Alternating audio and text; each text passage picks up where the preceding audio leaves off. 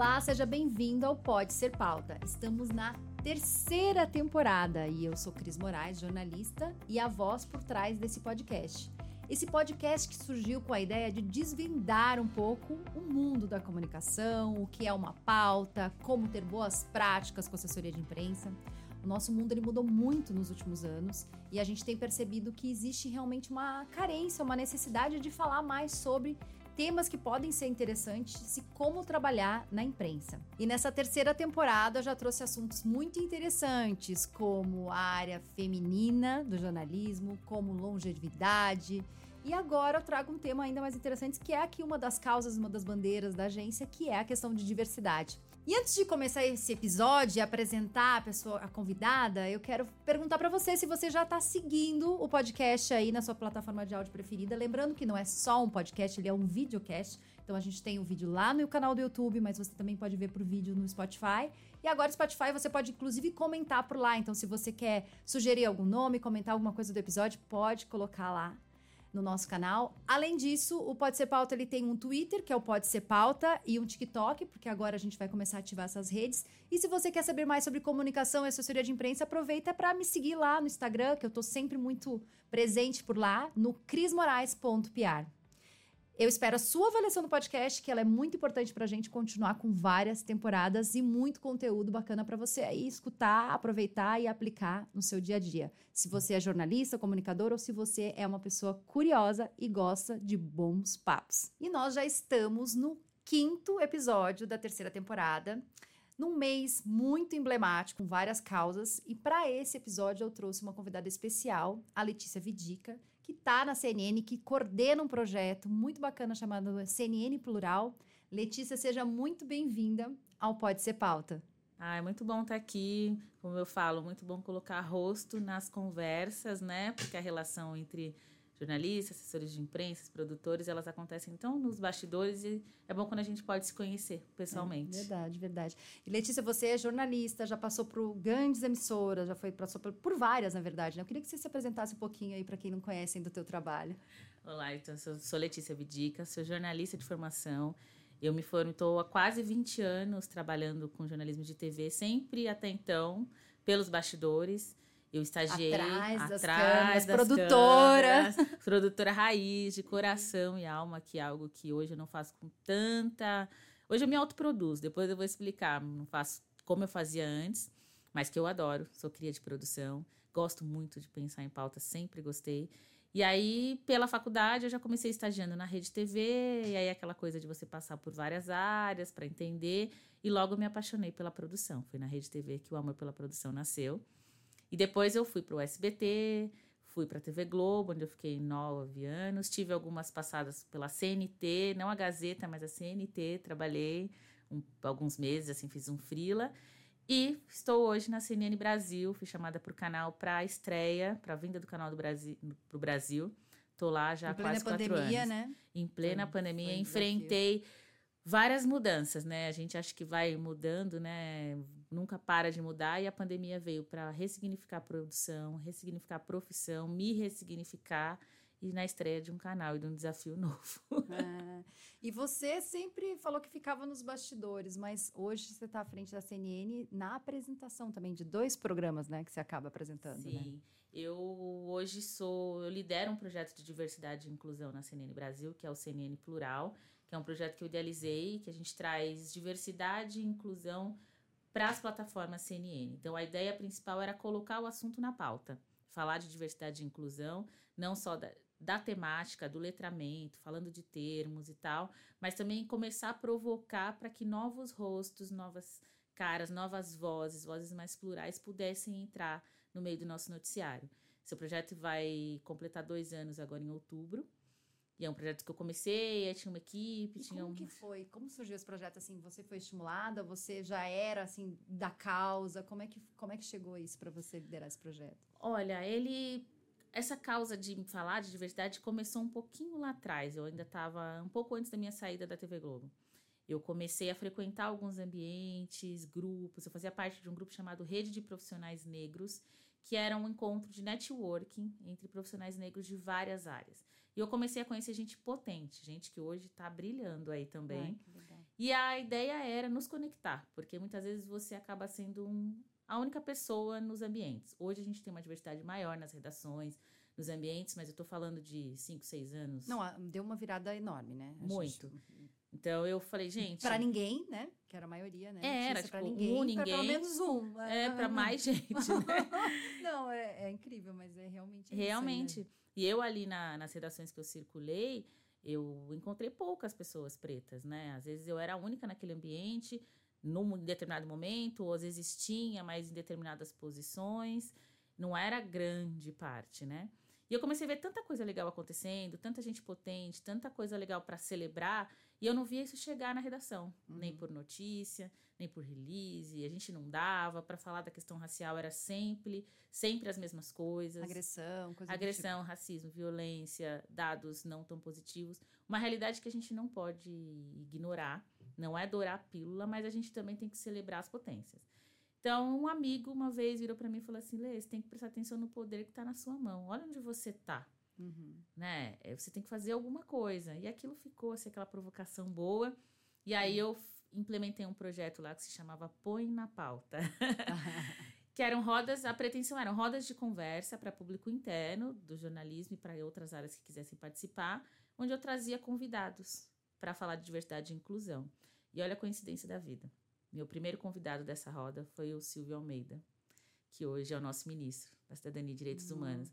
Lá nós nos conhecemos. O Silvio foi fazer uma palestra muito legal para todo o pessoal ali da Globo.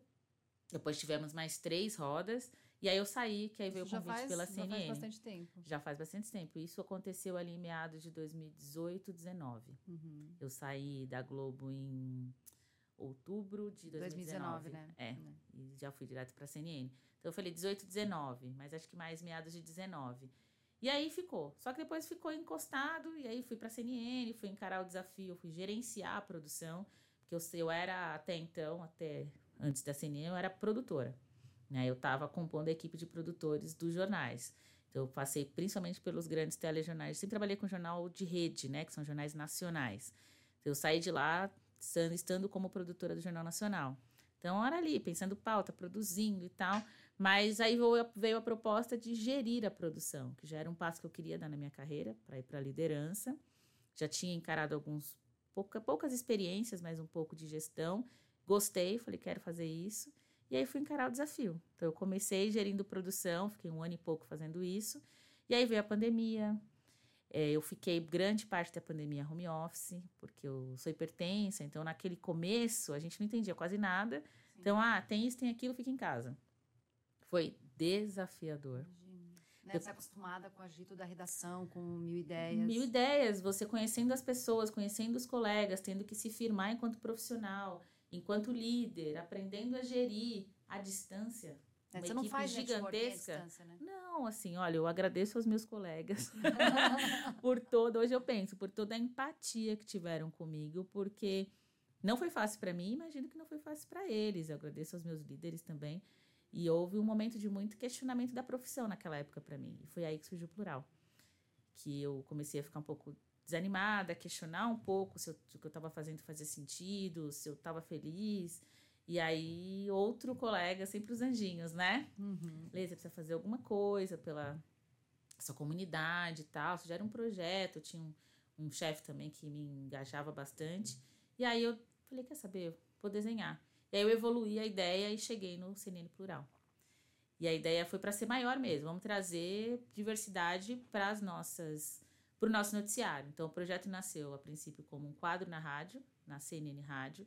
E aí eu falei, eu quero quero participar do quadro. Já me deu mais coragem. Olha, mas ali você já tinha vontade, não? Você, você, pensa, você quis se empoderar mesmo. Quis me empoderar disso e também da ideia e também de estar junto da ideia, né? Porque é legal você dar uma ideia e toda ideia tem cara, tem alguém sim, que pensou. Sim, e eu queria sim. estar junto, não só dar a ideia uhum. e ficar no bastidor de novo. Eu falei, não, eu vou. E rádio, né? Rádio não tem rádio é. vídeo. É. tem YouTube. É, tem YouTube agora, mas rádio. É rádio, né? E fui me aventurar. Minha chefia na hora falou, vai. E aí tinha também, além da rádio, era um quadro semanal no jornal Prime Time, que é apresentado pelo Márcio Gomes. Era assim. E a coisa foi é um crescendo. Né? Nossa, Márcio é um gentleman. um dos melhores jornalistas que eu já trabalhei conheci conheço, né? E aí foi crescendo, foi crescendo, foi crescendo. E aí, de um programa na rádio, um quadro semanal no, no prime time, foi virando. Hoje nós estamos, assim, são dois quadros na rádio, terças e quintas. Eu estou ao vivo toda terça às 8 da manhã na CNN Rádio, 100,1 FM. É isso aí. Às 8, para acompanhar, falando de diversidade, trazendo entrevistados ao vivo. Tem um quadro fixo no programa Pop Verso, apresentado pela Mari Palma e Felipe Ciani, toda quinta, dia de CNN Plural. Não sei quando temos datas importantes como o Dia do Orgulho, celebrado esse mês, e a gente vai mudando, né? Uhum. Celebrado agora em junho. E fora isso, também agora assumi, a gente tem uma horizontal na, no site, CNN Plural, as notícias de diversidade e inclusão aparecem ali na home. Passei a ser colunista também, então toda sexta tem arte texto meu sendo publicado. E fomos para as redes sociais, fazendo, tô gravando pílulas que sobem no Instagram, no eu TikTok. Eu vi, eu te dei uma estoqueada. Você também é, tem uma, assim, você tá muito presente ali também, né? Você tá levantando várias causas por ali. Tô, né? virei hoje, assim, quase 100% do meu dia está dedicado a cuidar desse hub, que a gente eu chamo, gosto de chamar de hub de conteúdo, porque são vários braços. A CNN é uma coisa bacana que ela nasceu multiplataforma, né? Então a gente pensa para todas as plataformas. E o plural evoluiu também para uma coisa muito de provocar o público interno da casa. Porque não adianta você só falar para fora e não mexer dentro. Uhum. Então, até o começo desse ano, eu tinha um parceiro no projeto, que era um João Rafael Câmara também, saiu no começo do ano, então a gente vinha juntos até então, eu sigo agora liderando, mas a gente veio fazendo juntos muitas coisas internas, então a gente faz até hoje, a gente fez uma pesquisa de diversidade interna, a gente faz workshops, faz trilhas, né, ações, então e, e começou a mudar, assim, hoje há um interesse bem legítimo e grande dos colaboradores da casa sobre o tema, gera discussão, gera dúvida, eu falo isso, eu falo aquilo. Isso tem um impacto na CNN fora também, assim, de alguma forma? Tem, porque eu acho que agrega valor à marca, né? Eu já escutei, assim, fórum, nos eventos que eu circulo e tal, nossa, que legal que vocês estão fazendo. É, hoje já recebo muitos releases, muitas pessoas, ah, muitas sugestões de pauta para os quadros, para as entrevistas, então assim, já virou uma referência. Né? E aí, esse ano também, esqueci de falar duas coisas. Fora o, a parte do plural, eu tô com um quadro também que é o Vozes Pretas, que eu, é um braço do plural, porque é um quadro inspirado num programa da CNN África, se chama African Voices, onde eu trago histórias de pessoas pretas que estão protagonizando em várias áreas. Ai, que lindo, né? Deve ter histórias emocionantes. Tem né? histórias muito legais, porque é um pouco daquilo. A gente não pode ficar só no sofrimento, né? Sempre ali, senão eu brinco, senão a gente nunca sai do quilombo, nunca sai, né? Da senzala, a gente tem que nos celebrar e mostrar que existem referências, né? Que elas estão acontecendo. É, o espelho ajuda muito as outras pessoas também a se inspirarem, né? Ajuda. A vida é feita de referência. Eu falo, se você não dá uma referência, como é que você faz um projeto de futuro? Né? Como é que uma criança vai se enxergar podendo ser além daquilo que está imposto, sabe?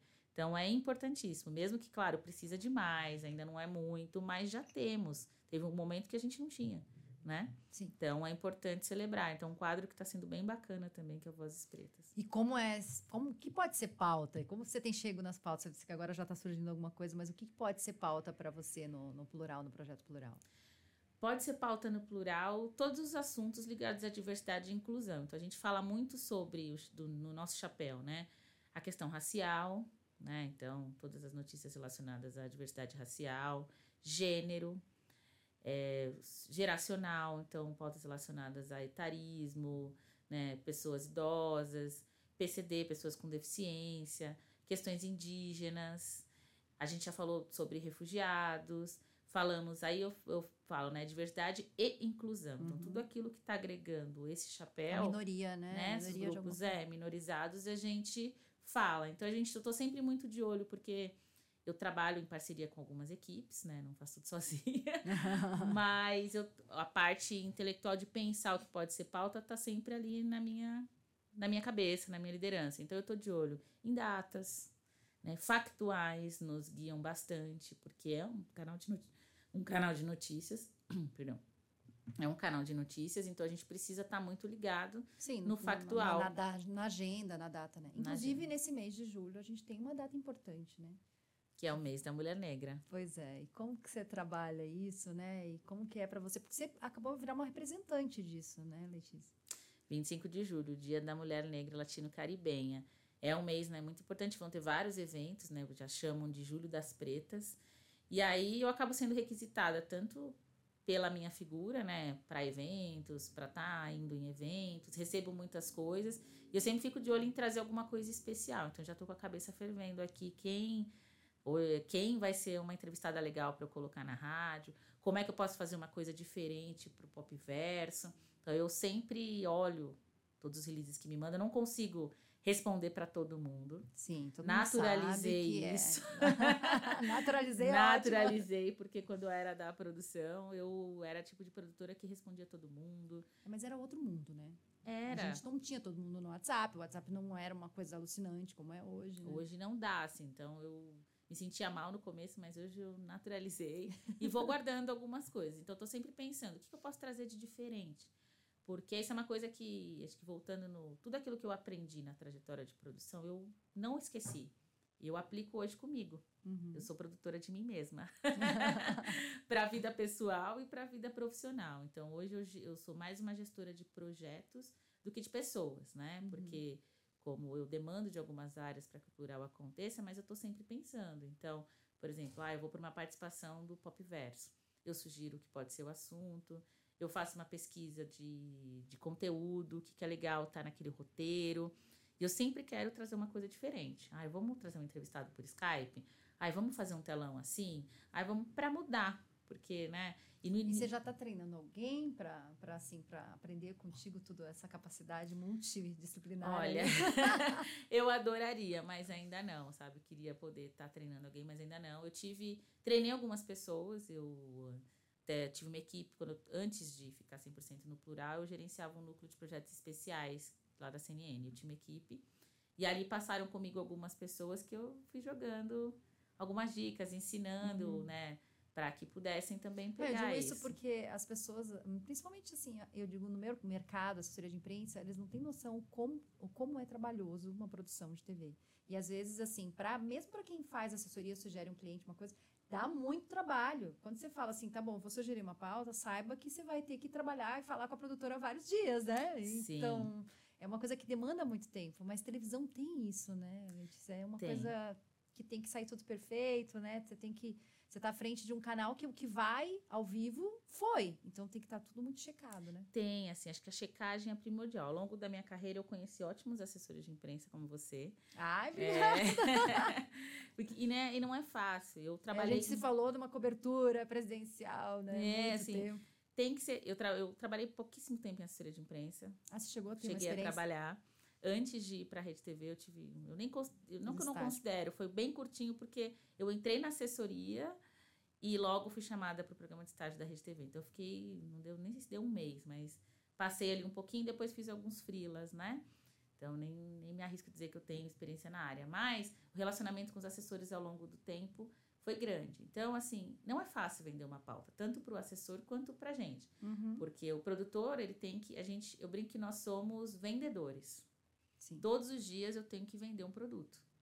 Né? Uma ideia é um produto. E uma ideia, nem sempre uma ideia pode ser pauta, né? Aquele jargão. Uhum. Ela tem que ser concreta. O que, que você vai dizer, o que, que você quer mostrar, como é que você viabiliza isso, qual o objetivo dela, né? Como é que eu mostro? É TV, TV é imagem. Que imagem que eu tenho? E os dados? Que dados que eu tenho? Ah, mas de quando? Ah, é uma pesquisa, mas qual a metodologia da pesquisa? Como ela uhum. foi feita? Quantas pessoas. É uma série de perguntas que a gente faz, e eu fazia muito para quem me vendia, porque eu de repente tinha que responder para os meus chefes, Sim. né? E não é fácil vender uma pauta. E quando você vende, ela tem que estar tá muito bem estruturada, porque o terror do produtor é uma pauta cair. Sim. Chegar lá no personagem não é nada daquilo que ele te disse pelo telefone, ou o assessor te vende uma coisa, chega na hora é outra. Você faz uma coisa que eu sempre gostei muito de fazer e uma dica para quem está nessa área é fazer prévia. Sempre façam prévia. Ela te salva de muita enrascada. E se te joga em uma, você sai. Sim, você consegue, né? Você consegue sair, porque acontece às vezes você fala, eu sempre falava, posso fazer uma prévia então com, seu, com a sua fonte? Tá bom, aí me passava o João, fazia prévia com o João. No dia seguinte, o repórter ia lá, não era o João, era a Maria. Mas a minha pauta está estruturada em cima do que disse o João. Então, assim, você, então são pequenos uhum. detalhes que parecem bobos, mas não, não são. É, não, não, eu digo televisão é realmente um mistério. Eu trabalhei com televisão lá também quando eu, no meu estágio eu trabalhei com TV, era uma TV universitária e tal. Mas tive essa experiência. Eu acho que isso me ajuda a pensar na pauta, acho por conta disso também, essa experiência. Porque realmente, quando você sai. E ainda quando você tem uma produtora boa para te dar todo. Você chega lá no lugar e, e, é diferente às vezes, né? O ambiente. E você tem que ter o um olhar também, né? Porque Sim. às vezes você tem que explorar, você não pode seguir. Aquele repórter que chega lá e segue ao pé da letra pauta e não é capaz de olhar né, para a pessoa, escutar, ver um detalhe, ver o um ambiente, ele não vai conseguir ter uma, uma pauta tão humana, tão de, né, é, no detalhe. porque a pauta é o começo, né? Ela é o guia. Tudo começa na produção. Eu acho que a produção é um, digo dizer que é o coração, né? É onde tudo nasce e nem sempre tem esse, esse valor que deveria. Acho que as coisas mudaram um pouco, mas é, porque tudo nasce. Não é fácil ter uma ideia. Aí você tem que viabilizar a sua ideia. Será que ela funciona? Tá, vou atrás dos dados, das informações. Quem fala sobre isso? Fulano. Tá, mas que dado que eu tenho para embasar essa minha ideia? Tal. Mas qual é, como eu ilustro isso? Qual a personagem ideal para isso? Ah, fulano. Então tem que conseguir, tem que convencer alguém uhum. a gravar. Em que local eu vou gravar? Ah, é legal fazer aqui, ali. Então você monta todo esse roteiro para passar para o repórter. Então é um, muito prazeroso, mas você tem que botar de pé todos os dias você está é criando cidade, um produto é uma, novo, é uma, né? Um, você é um né? empreendedor de ideias. e falando dessa questão de empreendedor, é, você também mudou agora que o mercado abriu. Acho que você está fazendo, você me contou que você está fazendo várias coisas, media training, você faz de tudo um pouco já, né? Mas como foi para você ficar à frente das câmeras? Na rádio você falou que tirou de letra, mas como foi isso, né? Como, como uh, você sentiu, como foi essa transição? Olha, Cris, foi um processo, acho que natural e na hora certa. Nunca, não foi pensado, tá? É, eu tive algumas oportunidades ao longo da carreira de estar à frente do vídeo. Eu tive uma, fiz dois programas pelo Profissão Repórter uhum. lá atrás. Estava desenhando um projeto piloto também que não foi pro ar na, na, na Globo, mas eu sempre falava que eu não era para mim, que eu tinha que ser dos, eu era dos bastidores. Não, pessoas sempre perguntavam na época, né, o fato de ser uma jornalista preta, ah, você quer ser a Glória Maria? Uhum. Falei, é, não. É porque era a única referência. Era a única referência, tinha, né? Hoje a gente já né? pergunta se quer ser a Maju. é. né? Mas era a única referência e não, eu estava muito feliz nos bastidores, gostava do que eu fazia. Mas foi um processo natural, porque através da rádio, eu acho que eu fui ganhando mais confiança em mim mesma, fui vendo o projeto crescer, e aí falei, eu acho que é legal a gente subir isso para a TV né? E aí eu me ofereci, falei, olha, na hora que vocês acharem ideal, eu quero muito ir para a TV também, para falar do plural e tal. E na época um chefe falou, ótimo, vamos fazer tudo no seu tempo. E é engraçado essa história que eu sempre conto, porque eu falei isso de manhã, na hora do almoço ele me chamou. À noite você pode entrar? É, ele virou e falou assim, lembra daquela conversa sobre tudo no seu tempo? Sim, seu tempo chegou. E aí veio o convite para eu fazer o CNN Nosso Mundo. Para eu compor o quadro de, de apresentadoras, de, né, de ali de participantes do programa. Na época estava havendo uma troca de Foi no talentos. mesmo dia? Foi no mesmo dia. Você vê como só faltava você se dispor, né? Era o universo, sabe? Eu acredito. A minha frase do momento é que o universo te responde. E eu acho que ele ainda respondendo muito. Nossa, eu também me arrepio, né? mas é muito rápido, né? Eu entrevistei a Eliane Dias para o quadro Vozes Pretas e ela disse que a frase de é, seu desejo é uma ordem. E é isso cuidado com o que vocês falam.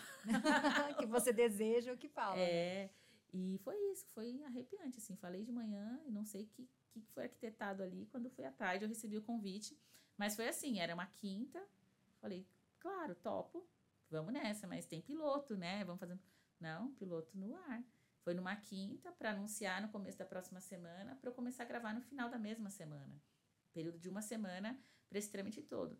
E foi assim, Você trocando... vai, vai, é que nem ao vai. vivo, vai logo no ao vivo. Porque... Foi no vai, foi trocando pneu, assim, com o carro andando. E eu fui aprendendo muito, assim, eu sou uma pessoa muito observadora, crítica comigo mesma. Até hoje eu me assisto sempre. E você sempre acha problemas? Sempre acho uma coisinha, ah, eu preciso melhorar aqui. Preciso... Mas eu não sou aquela crítica que fica se punindo. Eu também sei, gostei, não gostei, mas eu olho para poder melhorar. E eu fui aprendendo muito ao longo desse. Vai fazer, não deu um ano, vai fazer um ano e meio agora que eu tô à frente. E me joguei. Então, assim, foi mudando, aprendendo a falar, aprendendo Aí você vai postura. evoluindo, vai aprendendo várias coisas, né? é, pega uma dica de uma amiga, de outra, e observa, fulano faz assim, esse fulano faz assim, né? E fono. E eu fui indo, metendo as caras, assim. E o que foi muito legal também foi o meu processo de autoaceitação da minha imagem. Porque eu não sou uma pessoa padrão. Sim. Né? Já começa por. Hoje a gente tem mais diversidade no vídeo, mas eu sou uma pessoa preta e preta de pele retinta. A gente estava acostumada a ver mulheres pretas. Glória Maria era, mas também era retinta, mas de, às vezes de tons um pouco mais claros e tal, mas pretas também. Né? Eu não sou modelo, uhum. não sou PP, eu sou GG. então, grande né? Sou, sempre fui muito colorida, sempre gostei de usar em cabelo e tal. E isso sempre foi muito acolhido, nunca foi uma questão. Né? Então, desde que bom o que vivemos nesse mundo atual, né? Muito, muito. Eu lembro de uma cena, a gente tem um gerente de figurino na CNN, um dia o pessoal falou, não, você tá emagrecendo tal. Eu falei, é, pois eu tô fazendo isso, tô malhando, tô aquilo. Aí ele falou assim, mas por que, que você tá fazendo isso? Aí eu... Me cuidar. Ah, para me cuidar, porque a rotina tá mais pesada, então eu preciso ter mais fui para qualidade de vida, para eu aguentar uhum. essa rotina uhum. louca. Ele, ah, tá bom. Achei que, que você estava mudando, né? Achei que você estava entrando naquela piração de você precisa ser magra. Eu achei isso tão legal, porque assim, a gente estava acostumado até pouco tempo, eu não vou citar nomes, mas eu vi de perto algumas colegas ou desistirem da profissão ou entrarem numa piração porque a chefia só aceitavam um padrão, né? Uhum. E eu falava, meu Deus, né? Mas a pessoa é tão linda tão, né? Era tão maravilhoso. E tinha, mas tinha isso, não era? Sim. Mas eu, eu, eu, vejo assim que às vezes a gente não tem no início da carreira, principalmente, eu acho. Agora você está num outro momento, né? Então Sim. Então você tem muito mais é, autoconfiança e tudo para ser quem você é, né? Porque eu mesmo, quando comecei em TV também, eu me lembro que no final do meu estágio, meu chefe falou assim para mim: ah, mas você, a sua voz não passa confiança. É, ah, o cabelo loiro, ele não passa confiança no vídeo, a sua voz. Gente, eu fiquei um ano no, na TV, ele nunca me falou nada. Podia ter feito uma fono, podia ter feito uma coisa. E depois eu vejo meus vídeos e falei: que que não passa confiança? Eu era uma menina. Eu era uma menina que pintou o cabelo de escuro. Você acredita nisso?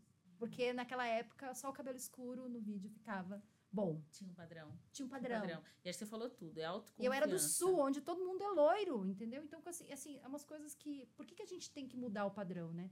Então, eu acho que é muito legal essa tua assim essa tua posição de você estar tá ali quem, sendo quem você é e, e isso eu acho que inspira muitas pessoas né? sim sendo acolhida assim e inspira mesmo eu recebo muitas mensagens Imagina. encontro pessoas falando que se conectam mesmo que se veem como uma referência alguém parecida com elas né eu cresci sem ver gente parecida comigo na TV uhum. né sem ver muitas referências mas fui indo e hoje acho tão legal que as meninas já têm, né? Então, é, acontece mesmo. De, e de eu poder ser quem eu sou, claro, existe todo um limite e tal, mas assim, nunca houve nenhuma poda a nada. Eu vivo trocando cabelo, adoro idiota de trânsito, metodista, daquilo, né? O respeito à minha imagem, a quem eu sou. Então, isso foi muito legal. Isso também ajuda muito a gente se sentir mais seguro de estar onde está. E hoje você gosta já de estar à frente do vídeo, de apresentar pautas? Como que é isso, assim, Amo. na tua rotina? Me encontrei. que ótimo! Me encontrei, olha, a gente tem... Eu e meu namorado, nós temos uma frase que é foguete não dá ré e não é agora, um caminho sem volta. É agora, agora é pra cima, sempre. Pra cima. E mudei a chave várias vezes, porque a comunicação está mudando. A nossa profissão está mudando, né? Eu sou de um tempo que fiz jornalismo para escrever em jornal impresso ou revista, né? Mídia impressa. Queria escrever, eu sempre gostei de escrever. E eu nunca fiz isso. Eu fui para TV logo de cara. né? É muito não diferente. Não passei. Hoje eu estou, inclusive, voltando a me conectar com algo que eu sempre gostei, que foi escrever. Então, escrever os textos da coluna, outras coisas, isso me dá um prazer imenso. Eu falo, nossa, eu não esqueci. Ainda está aqui aquela Letícia que lá atrás quis fazer jornalismo, né? Mas. E a nossa profissão vai mudando. Então, hoje a gente está no mundo, por exemplo, das redes sociais eu não era uma pessoa tão ativa nas minhas redes sociais. E eu fui obrigada a ser com essa vinda dessa visibilidade. E como fazer? E como ser? Que é outro aprendizado, assim, também total solo. Eu não tive, você vai vendo daqui, dali, conversa com um, conversa com outro, vai testando. E eu fui vendo também o número de seguidores crescendo, um universo nas redes sociais que seria bacana me posicionar, mas de que maneira, como, porque eu também navego por uma pauta que é importante, mas também é delicada. Estou preparada para o que pode vir. Que mudou muito, né? A gente estava falando, a gente tem muitas pessoas que são, às vezes, punidas, né? Eu vi que esses dias estavam falando da Preta Gil e tal, que como ela se posicionou no lugar que ela estava, né? De como ela falou. Porque tem isso também, as pessoas não sabem mais o que elas falam, né? Ah, tem que usar o pronome, não tem que usar, tem que usar. Uma hora a gente fala, ah, não tem que usar pessoa negra, pessoa preta. Então fica uma, uma situação que as pessoas não estão acostumadas e elas não sabem nem como se posicionar, né? É, e fica uma, uma vigilância, né? E você tem que tomar. Parece que você, quem vai errar, vai errar, né? É, e então assim, eu procuro ter muito cuidado com o que eu falo, né? Tô sempre me. Isso acho que é premissa de qualquer jornalista, você ter embasamento, Uhum. minimamente um estudo, porque a gente é um grande generalista, a gente vai aprendendo, eu mesmo falando de diversidade e inclusão, eu aprendo todos os dias. Sim. Então, não, não me arrisco a falar uma coisa sem minimamente estudar, sem buscar uma fonte, uma referência que eu acho confiável. Eu fazia isso na produção, fazia isso nas pautas, então eu tenho que continuar fazendo, né? E vou aprendendo, mas assim, preparada também porque vem. Às vezes vem um comentário mais, umas cutucadinhas ali, mas eu procuro levar, por enquanto, com leveza, porque nada me feriu, nada me. né, graças a Deus não houve nenhum, nada que me atingisse demais, então eu É deixo. só ali. não ler os comentários dos haters, né? É, eu até leio. mas deixo ali, não respondo, não apago, enfim, se aquilo não me. Não me prejudica, né? Uhum. A gente não vai agradar todo mundo, Não. né? Enfim. Está ali, tá vendo também o meu trabalho, então. Tá se ótimo, deu ao luxo né? de ver, né? Concordar, discordar. Acho legal essa troca que tem também ali. Então é um universo que eu tô navegando, gostando muito, que é ir para as redes sociais e falar de outro jeito, de outra maneira. Gravar esses vídeos que eu tô gravando agora, essas pílulas, é outra linguagem, Uhum. né? Fazer o brinco, às vezes até meio cênico, né? Não que eu tô fingindo, não é, mas é outra fala, outra entonação, outra expressão. Mas você tá Então- 100% do tempo pensando em conteúdo. Sempre pensando em conteúdo. Não, grande porque- parte do meu tempo. eu ainda vivo, tenho família, namoro, de casa, malho, dou um jeito, né? Mas tô sempre pensando em conteúdo, mas um conteúdo mais Mas é focado. gostoso, né? Não é uma coisa pesada. As pessoas, quando você fala isso, as pessoas acham, mas é que não é, né? É uma forma de, de contar, de, de É, abordar. quando você faz aquilo que você gosta, né, com tesão, com prazer, não é pesado. É, eu não me vejo sem fazer isso, sabe? É muito gostoso. Era trazendo é o que eu trago também de novo da pauta. Eu comecei na pauta sendo fazendo pré-pauta. Nem sei se isso existe mais. Eu acho que não deve, né? Porque tem tão pouca gente, né? Não deve ter mais não isso. dá nem. A pré-pauta, para quem não sabe, né, era um pauteiro que levava um sugestões, filtro, né? Fazer um fazia filtro, um filtro na. Eu comecei com isso na Rede TV. Na época a gente ainda tinha pastinha, sabe aquelas pastas de papel? Aham. Era ali, a gente cortava o jornal físico, prepara- botava na data. Aí tem uma feira dia 30, vai lá na pasta física, dia 30, joga lá. Gente. Aí eu chegava, eu tinha que ler todos os jornais. Eu tinha que ir lá na pastinha ver o que tinha pro dia seguinte. As minhas colegas de produção, que já eram produtoras, deixavam Ah, mas leitura era sensacional, né? Porque a gente Era. lia, né? Isso me trouxe uma bagagem assim tão grande. E foi aí que eu comecei a trabalhar o meu cérebro para entender o que, que pode ser pauta. Então eu adorei. Então eu fui pré-pauteira por muito tempo. Colocar, e aí depois eu comecei a colocar isso em prática nas minhas produções, porque em alguns momentos eu era, por exemplo, para você produzir, eu não sei como tá hoje na equipe do JN, mas para você produzir para o JN, você tinha que a venda não era uma reunião de pauta. Porque as reuniões de pauta tem reuniões legais, tem reuniões que não evoluem muito. nunca, nunca fui muito fã de reunião de pauta. Mas era um e-mail, porque é o Bonner quem aprova a pauta. Então você tinha que escrever em cinco linhas qual era a sua ideia de pauta, mandar para o Rio, eles juntavam todas as sugestões para passar para o Bonner e ele dizer sim ou não. Essas cinco linhas muito bem escritas, né? Muito bem escritas. e eu sempre tive uma dificu tive grande dificuldade de conseguir ser concisa nas minhas ideias, porque eu queria, como eu não tinha uma reunião, eu queria botar tudo ali. Então, nossa, assim, aprendi, mas foi suado para mim, assim, a entender, a vender a pauta. Esse é o lead, é assim que eu tenho que vender. E aí, quando eu peguei, foi. Então, imagina, você vender por cinco linhas. Nossa. Só que a, isso, às vezes a resposta podia vir no mesmo dia, tipo 8, 9 da noite, para uma equipe gravar no dia seguinte.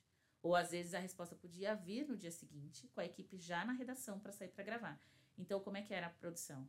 A gente pautava antes de aprovar. Então, para minha pauta tinha que estar muito fechadinha. Além da ideia, eu já tinha que ter o personagem, o especialista, E os daí lugares. caía. Por isso que caía, né? Aquelas coisas, a gente fala assim, ai, caiu a pauta. Claro, não foi aprovado.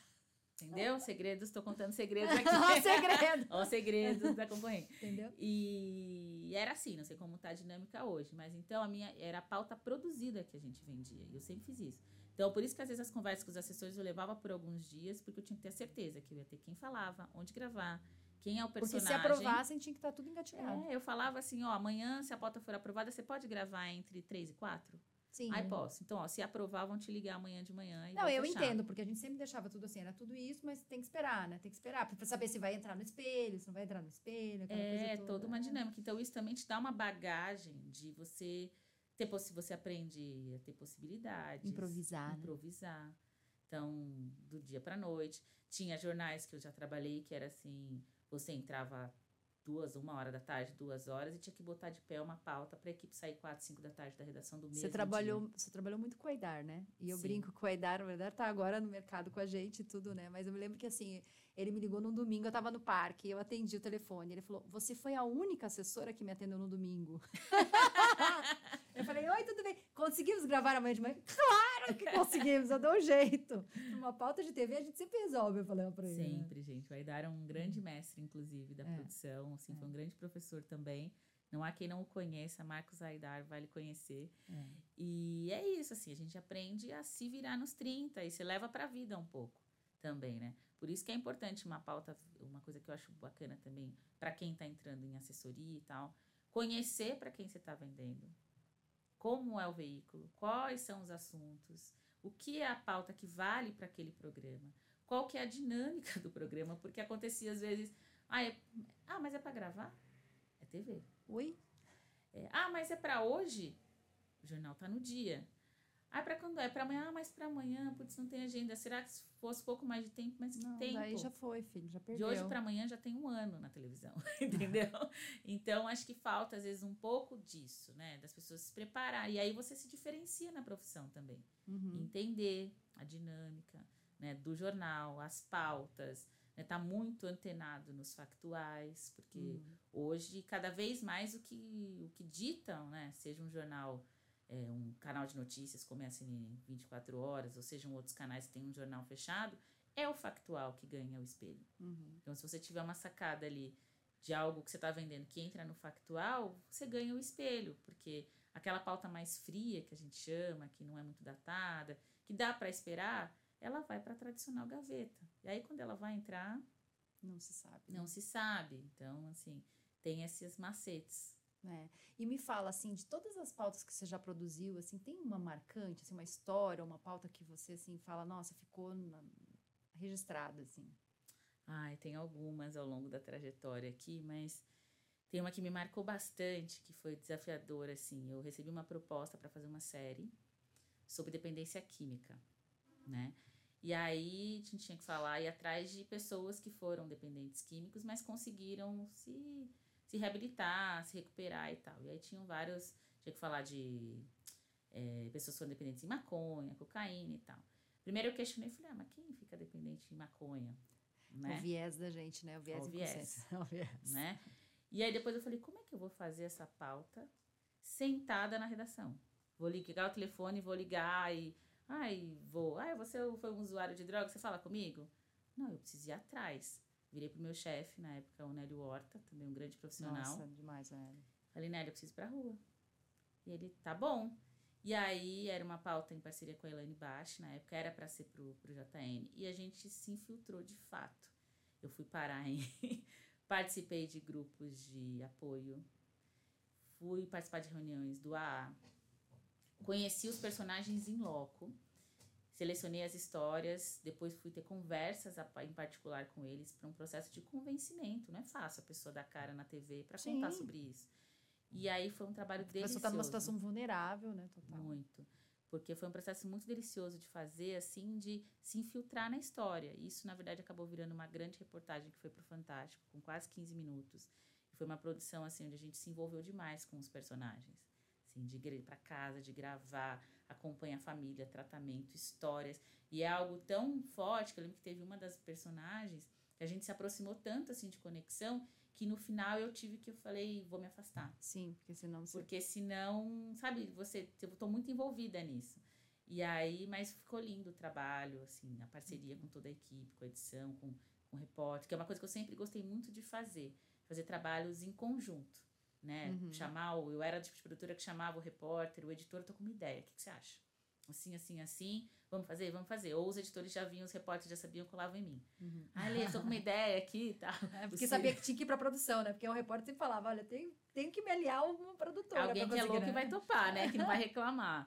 Tem muitos que fizeram isso comigo. Ciane, hoje a gente é parceiro de, de estúdio, Uhum. mas era um também que sempre vinha com as suas ideias, pedia umas coisas malucas, mas eu embarcava e vamos embora. E era gostoso de trabalhar nesse sentido. Porque televisão é um trabalho de equipe. Ninguém faz nada sozinho. Então, essa foi uma história que eu gostei muito. Tô lembrando aqui de, de mais algumas. Teve projetos deliciosos que eu participei, como eu estava na equipe do Brasil que eu quero. Eu era aquela pessoa que selecionava os videozinhos do Brasil que eu quero. Então, participar de um projeto grandioso. Sim. Fiz alguns pilotos para passar aqueles vídeos na TV ensinando as pessoas como gravar. Foi legal também. Também participei da produção dos 50 anos do JN, que a gente contou em imagem de arquivo. Então, eu pesquisei todas algumas, al- não todas, era uma equipe dividida, mas fiquei responsável por parte de pesquisar aquelas, aquelas imagens, de roteirizar, de ir pra ilha, foi uma coisa nova também, porque eu não entrava muito em ilha, mas fui pra ilha. Foi muito legal depois poder celebrar tudo isso numa festa que eu vi todos os Legal. as grandes referências do jornalismo. E eu estava aqui falando com você, tentando me lembrar de mais uma, mas me fugiu aqui. Ah, mas deve ter muita coisa que você contou aí, né? É, E me fala, aproveitando, tem um quadro que eu tenho aqui que eu falo que é um café com boas notícias. E você já, já vi que você é das minhas, que você gosta de boas notícias também, porque é isso. Eu acho que a gente precisa, às vezes, tirar um pouco, não que a gente tem que ficar totalmente, né? é, estático em relação às questões é, reais e difíceis, mas a gente às vezes precisa comemorar. Eu acho que é isso importante, né? De comemorar as, as notícias boas. E para você, o que, que seria um café com boas notícias? Que manchete ou que matéria que você gostaria de dar, assim, noticiar, é, que você acha que ia ser uma boa notícia? Uma boa notícia? Nossa, difícil, hein? Acho que, que finalmente o mundo está mais diverso e inclusivo. Que a gente não precisa mais falar de diversidade e inclusão, que já naturalizamos isso. Não precisa Acho- falar de cotas. Não, não precisa falar de cotas, não precisa adjetivar mais ninguém, não precisa né, trazer estatísticas ruins, né? De naturalizar algumas coisas. É um grande sonho, né? Eu vejo avanços, eu sou o tipo de pessoa que prefere olhar o copo mais cheio do que mais vazio, né? E tentar ver algo, as coisas, algo positivo nas coisas. Né? Não é uma não sou não é que eu seja uma idealista, mas eu acho que senão a gente não levanta da cama Uhum. né? Então, trazendo boas notícias, sem ignorar os fatos, né, que são importantes de marcar, mas quando dá para trazer uma boa notícia é tão bom, né? Porque também é adoecedor, às vezes você tá o tempo todo trazendo, né, coisas ruins. Eu me abalo, claro, quando vejo muitas questões, principalmente as raciais, né, de- que tá no meu lugar de fala, que ainda tem que falar, fulano sofreu racismo, ciclano fez isso, isso aqui foi xingado, é importante. Mas também fico tão feliz quando eu posso celebrar É, eu vi até um, um noticiário que você, um que você falou sobre ah, as mulheres negras nas universidades, né? Tipo, já temos um percentual maior, né? Já, eu vejo, a gente vê avanços, assim, não tem como. Nesses últimos anos, houve, na questão de diversidade e inclusão, houve um avanço muito grande, né? As pessoas estão falando sobre isso. As empresas se abriram para isso, seja por qual motivo for, mas elas se abriram para isso, né? A sociedade cobra mais.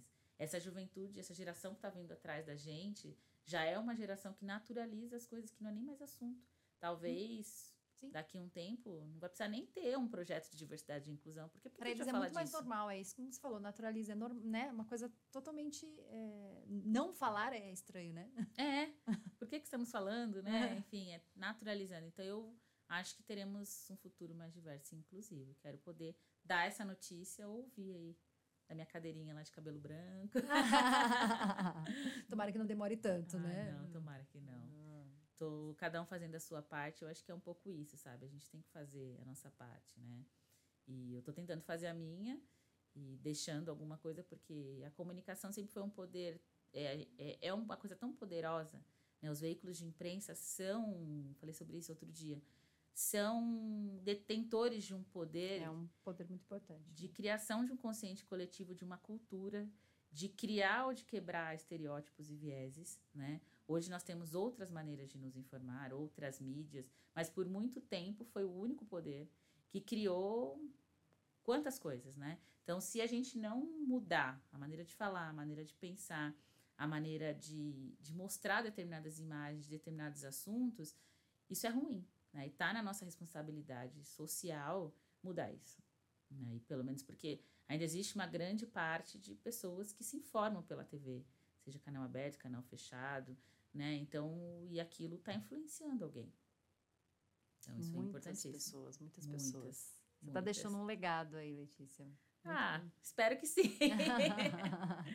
é, quem era? Agora de pouquinho a gente vai falar quem era Letícia Vidica, né? Olha, Não, será que o nome vai ficar? É, vai inspirar. Muito, muito. Olha, é um papo muito bom, o assunto, Ai, super leve, rápido. passa rápido, né? E é muito legal você contar esses detalhes, porque realmente, assim, as pessoas não têm ideia, né, do que é produção. E você é uma raiz. Eu falo que eu sou assessora de imprensa raiz, você também é produtora. Sou produtora raiz. Tem um sonho ainda de poder, quem sabe, vou viabilizar aí para os próximos anos, de falar mais sobre produção, de escrever sobre. Você fala tão bem, você tem que dar coisa. aula. Tem que, tem das que minhas inspirar. experiências. É. Quem sabe, ó, com... manda jobs aí. Manda jobs, manda jobs. é algo que eu gosto muito, assim, porque Legal. acho que é, conhecimento é para ser compartilhado também, né? E, uhum.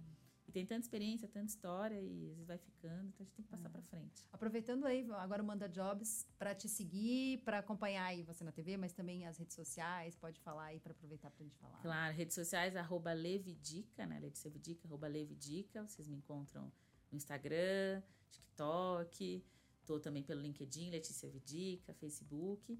E pelas plataformas da CNN Brasil, toda terça ao vivo na CNN Rádio, 8 da manhã. Pop Verso, toda quinta-feira, às 11 da noite. CNN Brasil, YouTube o canal 577. Aos sábados também, estou no Pop Verso. A edição de sábado às 22h45. E vão encontrar meus textos aí pelo site, vão me, me ver por aí. Pra pensar o que pode ser pauta, né? E pode, ah, manda pauta. Manda Tô aceitando. Pauta. Pode mandar pauta que a gente aceita. Por e-mail, né?